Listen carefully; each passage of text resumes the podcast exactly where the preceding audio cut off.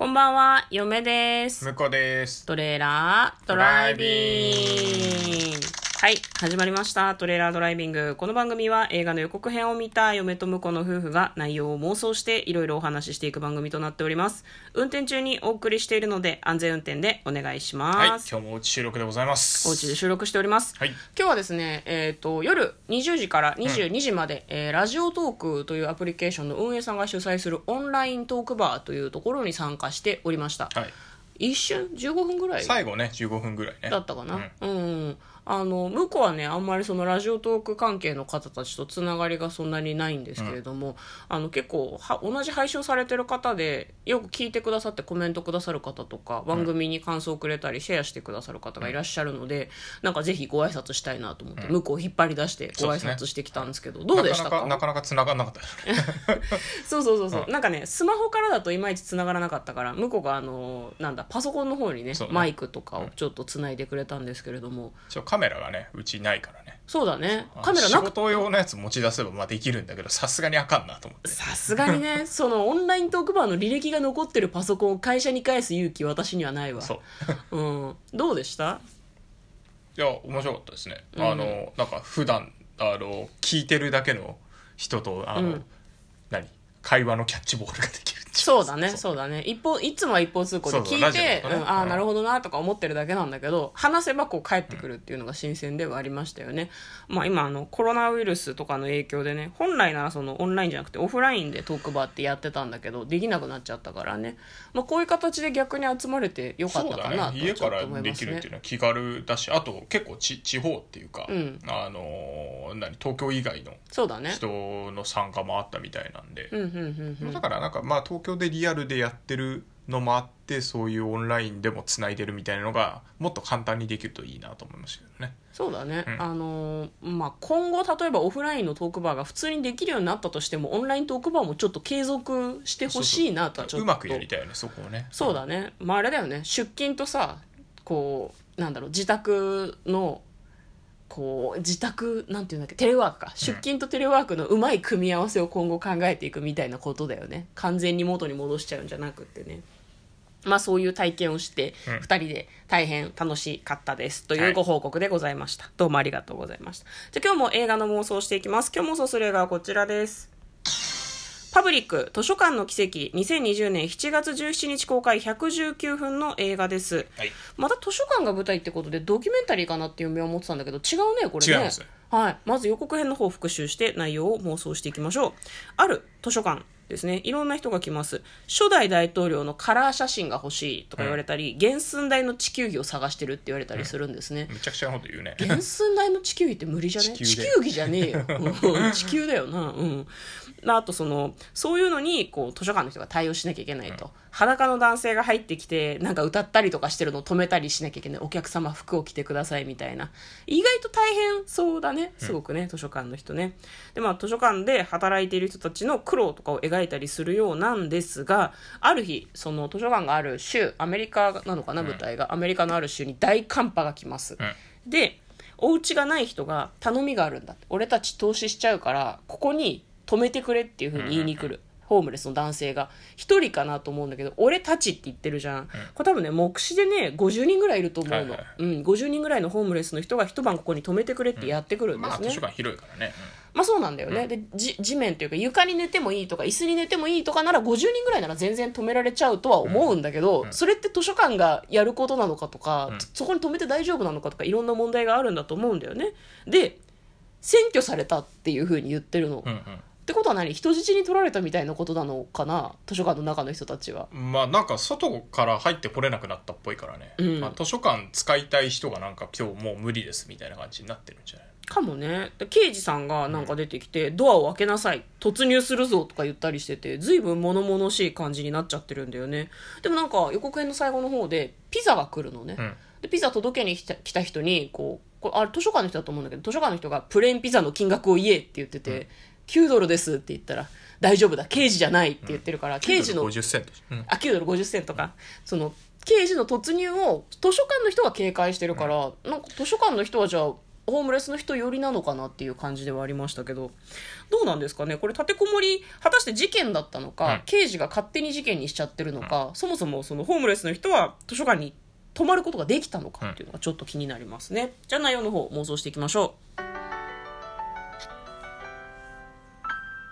レイラードライビング。う、う、というんことでね、はい。あのこれだからあれじゃない、ん。あの対外的には占拠されたって言うしかなかったんじゃない？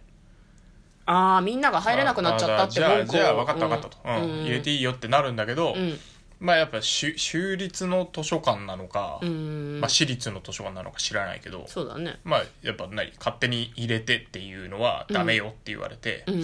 なかなかそういうわけいかないから泊まっていいよってことにするんだけど、うん。まあ、そうするとあのあれじゃん。通報されちゃうじゃんホームレスの人たちがなんか図書館の中にいっぱいごった返してるっていうのを聞いてうん。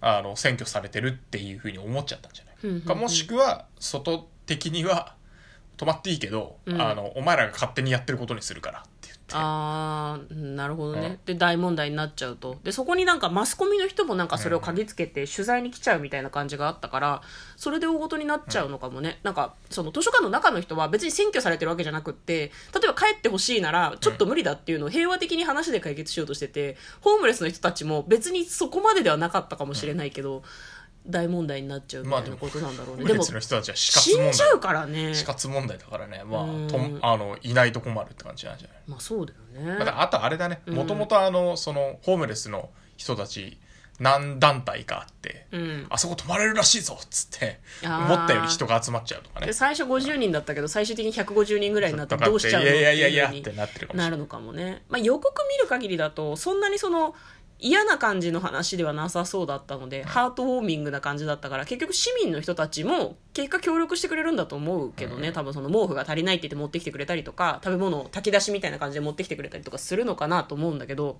なんとなくだけどホームレスの人とかって専用のシェルターに行くのではっていうふうに嫁は思ったんだけど、ここにはそういうのがないのか足りないのか、どうなんだろうね。まあ、学校とかね開放したりとかねよくやるよね、だからなんだろうなホームレスの人たちが行ける施設設備みたいなのがあってしかるべきだと思うんだけどその図書館がそれをそのな人間の命がかかってるからあれだけど受け入れなきゃいけないかって言われたらそれちょっと微妙なラインじゃない？なんかそれがまあ図書館の役目だろって言われたらそれをどうなのってちょっと、うんまあまああの、ん。なんだろうな。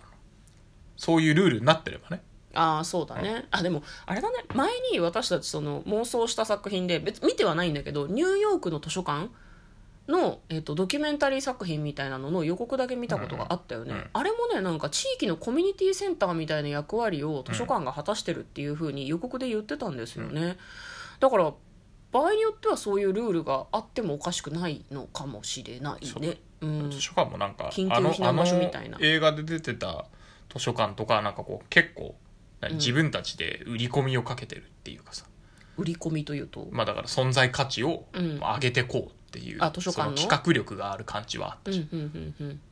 なるほどね。だからここの図書館はそういう企画をしてなかったのかもしれないよね。あー。あのきっちりやることやるっていう感じだったんだけど、うんうんうんうんそれがあのホームレス騒動でちょっとなんていうの、あこんなこともできるんだみたいな感じになってるのかもしれない。ね、うんうんうんうん。なんか図書館はね結構あれなんだよね。ホームレスの人が今行きづらいんじゃないかなとはちょっと思うんだよね。そのに匂いの問題っていうのかな、うんそうだあねの匂いが著しく強い方はその入場をお断りすることがありますっていうふうに今どこにでも貼ってあるから、なんか利用者の人と多分図書館とホームレスお家がない人との間でなんかそういうのが問題になったりとかしてるのかなとは思うんだけど、ねあのーなんだろうなむ昔みたいにっていうとあれそんな時代も知らないんだけどさ。うん。なんかちゃんと会話してれば多分成り立つんだと思うんだよね。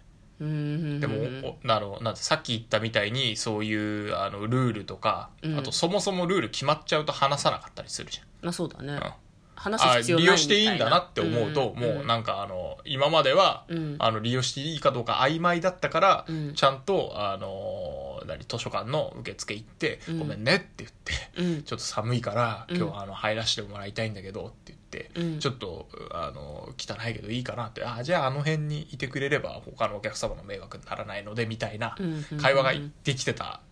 できてたかもしれないけどそうだね。そういうのがさあの、うん。ホームレス行っていいですって例えばルールになると声もかけないで好きなところに居座るみたいな。うん、で丸一日ずっとその椅子にいて寝たりしてるとかだとちょっと他の利用者さんにっていうふうになっちゃうよねてでしかもそのルールで決まってて権利があると思っちゃってると職員の人の方もうん「あのすいませんここはちょっと迷惑なんで」みたいのが言いづらくなるね。ね。うん。ってなっちゃうともうどんどんそういう、なんていうの？あのちゃんとしたところにうんうんうん。あの行けないと。ルールを決めることによって逆に両方どっちの立場の人もなんか横暴というか横兵になってしまって逆にコミュニケーションが阻害されるみたいなことが言いたいってことだよね。じゃあここのこの映画は多分ちゃんとコミュニケートするんだろうね、まだししていくっていうことねうん、ただそれを外部から見た時になんかその立てこもりだっていうふうに判断されて問題になっちゃった問題になったけどでも最終的にまああのそれを騒動を経てうん。こうまあ、ルール化ではないんだろうけど、うん。なんか相談してくれれば都度対応するよっていうふうになるのが一番平和的かね。う感ちょっと今緊急事態だから緊急避難的に泊まってもいいよ1週間とかそういう話になるのかもしれないですね。それでいいですかね？はい、じゃあ簡単にストーリーを読んでまいりますオハイオ州シンシナシティの公共図書館のワンフロアが約70人、70人でした。ホームレスたちに占拠された。記録的な大寒波の影響により、市の緊急シェルターがいっぱいで、彼らの行き場がなくなってしまったのだ。なるほど。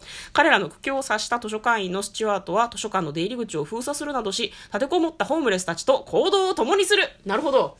仲間じゃん。仲間になっちゃった ストックホルム症候群かなとか嫁は思ったんだけあど、もっと平和な感じでしたね。で、それがなんか大騒動になっていくというようなお話だそうです。非常に気になる映画です。ということで、嫁と向こうのトレーラードライビングまったねー